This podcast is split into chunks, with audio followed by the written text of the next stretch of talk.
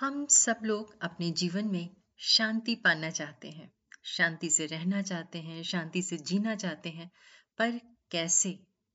ये नहीं जानते हैं। चिंतन कार्यक्रम में आप सबका हार्दिक स्वागत व अभिनंदन। बहुत साल पहले की बात है, जब शांति पाना सभी के लिए सबसे महत्वपूर्ण खोज थी। एक महान बौद्ध भिक्षु हुआ करते थे। बर्फ़ से ढके पहाड़ों के ऊपर, जहाँ सूरज की किरणें छन छन कर आती थी, उनका एक छोटा सा मठ था। दुनिया भर से लोग उन्हें खोजते हुए वहाँ आते थे।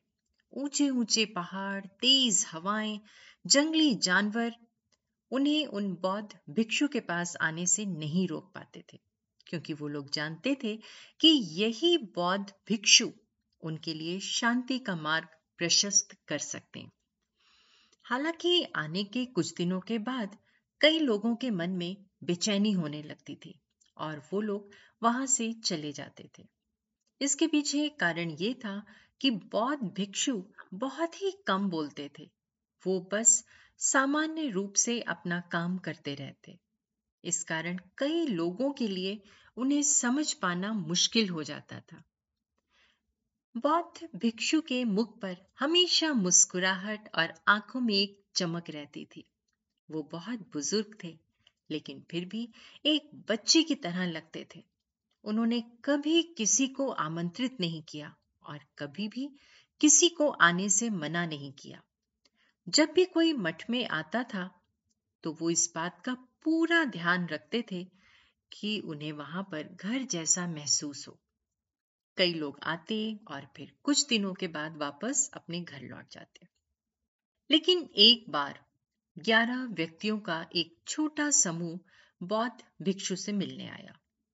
उन लोगों को लंबे समय तक रुका देखकर वो समझ गए कि उन्होंने आखिरकार सच्चे साधकों को प्रश्नकर्ताओं के बीच से अलग कर लिया है। ये वो लोग थे जिन्होंने शांति पाने के लिए सब कुछ छोड़ दिया था। और जब वो वापस अपनी दुनिया में लौटेंगे तो शांति के बारे में जानकर नहीं, बल्कि शांति को जानकर महसूस करके लौटेंगे। भिक्षु दिन भर अपना काम करते थे और वो ग्यारह लोगों का समूह दिन भर इस उम्मीद से उनके साथ रहता कि शायद ये उन्हें भी समझ में आ जाए कि भगवान के साथ स्थायी आनंद में मिलन कैसे हो सकता है।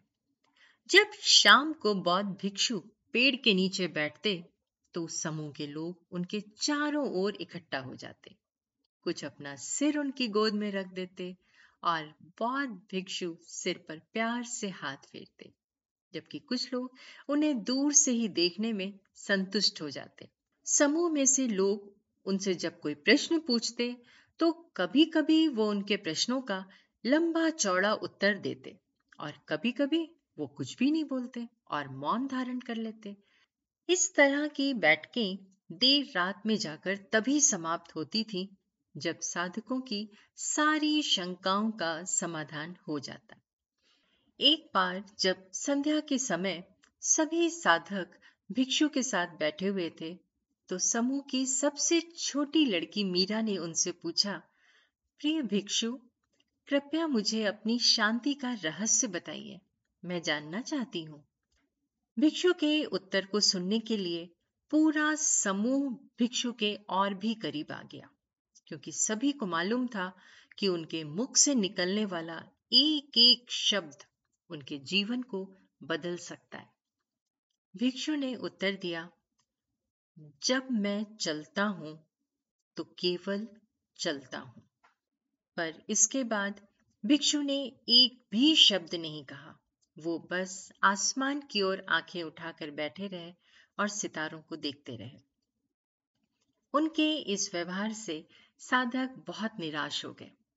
सभी साधकों को लगता था कि आज कोई गहरा और जटिल रहस्य खुल जाएगा, लेकिन ऐसा नहीं हुआ, क्योंकि उन्होंने एक ही वाक्य कहा था, जब मैं चलता हूँ तो चलता हूँ।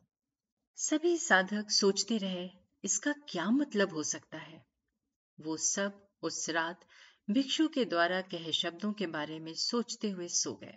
भिक्षु के उन शब्दों का उत्तर कहीं भी दिखाई नहीं दे रहा था। अगले दिन भिक्षु हमेशा की तरह अपनी दिनचर्या में व्यस्त हो गए और साधक भी उनके साथ साथ कदम मिलाकर चलते रहे। जैसे ही भिक्षु ने अपने छोटे से बगीचे से जंगली घास को निकालना शुरू किया साधकों का पूरा समूह उनकी मदद करने लगा। जब भिक्षु ने वातावरण में एक अजीब सी बेचैनी को महसूस किया तो वे मन ही मन मुस्कुराने लगे। हालाँकि उनको मन ही मन मुस्कुराते हुए देखकर भी किसी ने कुछ भी नहीं कहा। वो पहले ही जान चुके थे कि उत्तर तभी आएँगे जब वो उत्तर देना चाहेंगे। भिक्षु ने मन ही मन मुस्कुराते हुए उस युवा लड़की जिसने पिछले दिन भिक्षु से प्रश्न किया था, उससे पूछा, मीरा, तुम अभी क्या कर रही हो? भिक्षु के प्रश्न से चकित होकर उसने उत्तर दिया, मैं जंगली घास को हटाने में आपकी सहायता कर रही हूँ। भिक्षु फिर मन ही मन मुस्कुराए और बोले, इसके अलावा और क्या कर रही हो? मीरा ने अनायास उत्तर दिया, और कुछ नहीं। भिक्षु ने फिर पूछा क्या तुम्हें पूरा विश्वास है कि तुम कुछ और नहीं कर रही हो? मीरा ने एक मिनट के लिए सोचा और बोली असल में मैं आपके शब्दों के बारे में सोच रही हूँ।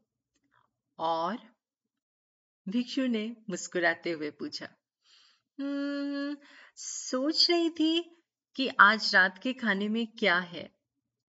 भिक्षु मुस्कुराए और बोले जब मैं जंगली घास तोड़ता हूँ तो मैं केवल जंगली घास तोड़ता हूँ। और इसके साथ ही वो उस काम को उसी तीव्रता के साथ करने लगे, जिस तीव्रता से वो ध्यान करते थे, या खाना खाते थे, या सूर्य को उगते हुए देखते थे, या साधकों के साथ बात करते थे। पूरा समूह अनायास ही मुस्कुराने लगा। ये पहली बार था जब वो सभी एक साथ कुछ समझ रहे थे। बेचैनी उत्साह में बदल गई और कुछ ही पलों में उन सभी का उत्साह शांति में बदल गया। बारह व्यक्तियों के उस छोटे से समूह ने, जिसमें एक गुरु और ग्यारह शिष्य थे, उस दोपहर में जंगली घास निकालते समय केवल जंगली घास निकाली। दोस्तों, आज हम लोग मल्टीटास्किंग में विश्वास करते हैं। हम लोगों का ये मानना हो गया है कि समय बहुत कीमती है।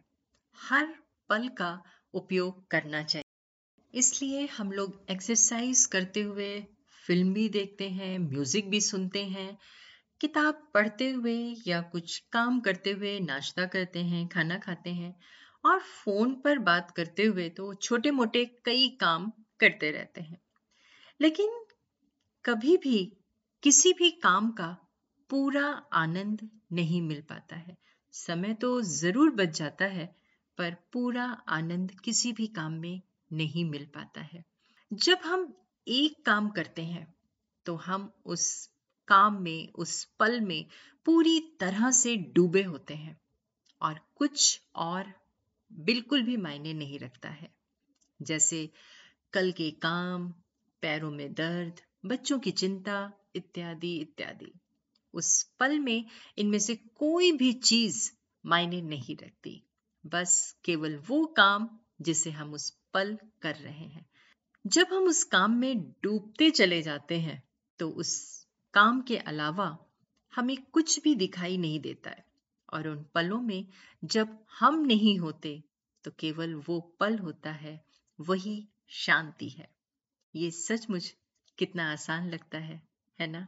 बहुत ही सरल। इस पल की खूबी यह है कि जब हम इसमें होते हैं तो पूरी तरह से और बिल्कुल डूबे होते हैं। तब और कुछ मायने नहीं रखता, केवल वो गतिविधि जिसमें आप शामिल हैं और स्वयं आप मायने रखते हैं। उसमें और भी डूब जाइए, ताकि उस गतिविधि के अलावा कुछ भी ना महसूस हो। आप विलीन हो जाएँ और उन पलों में जब आप खो जाते हैं तो जो रहता है, वो है शांति। चिंतन के साथ साथ मनन और अमल दोनों ज़रूर करिएगा।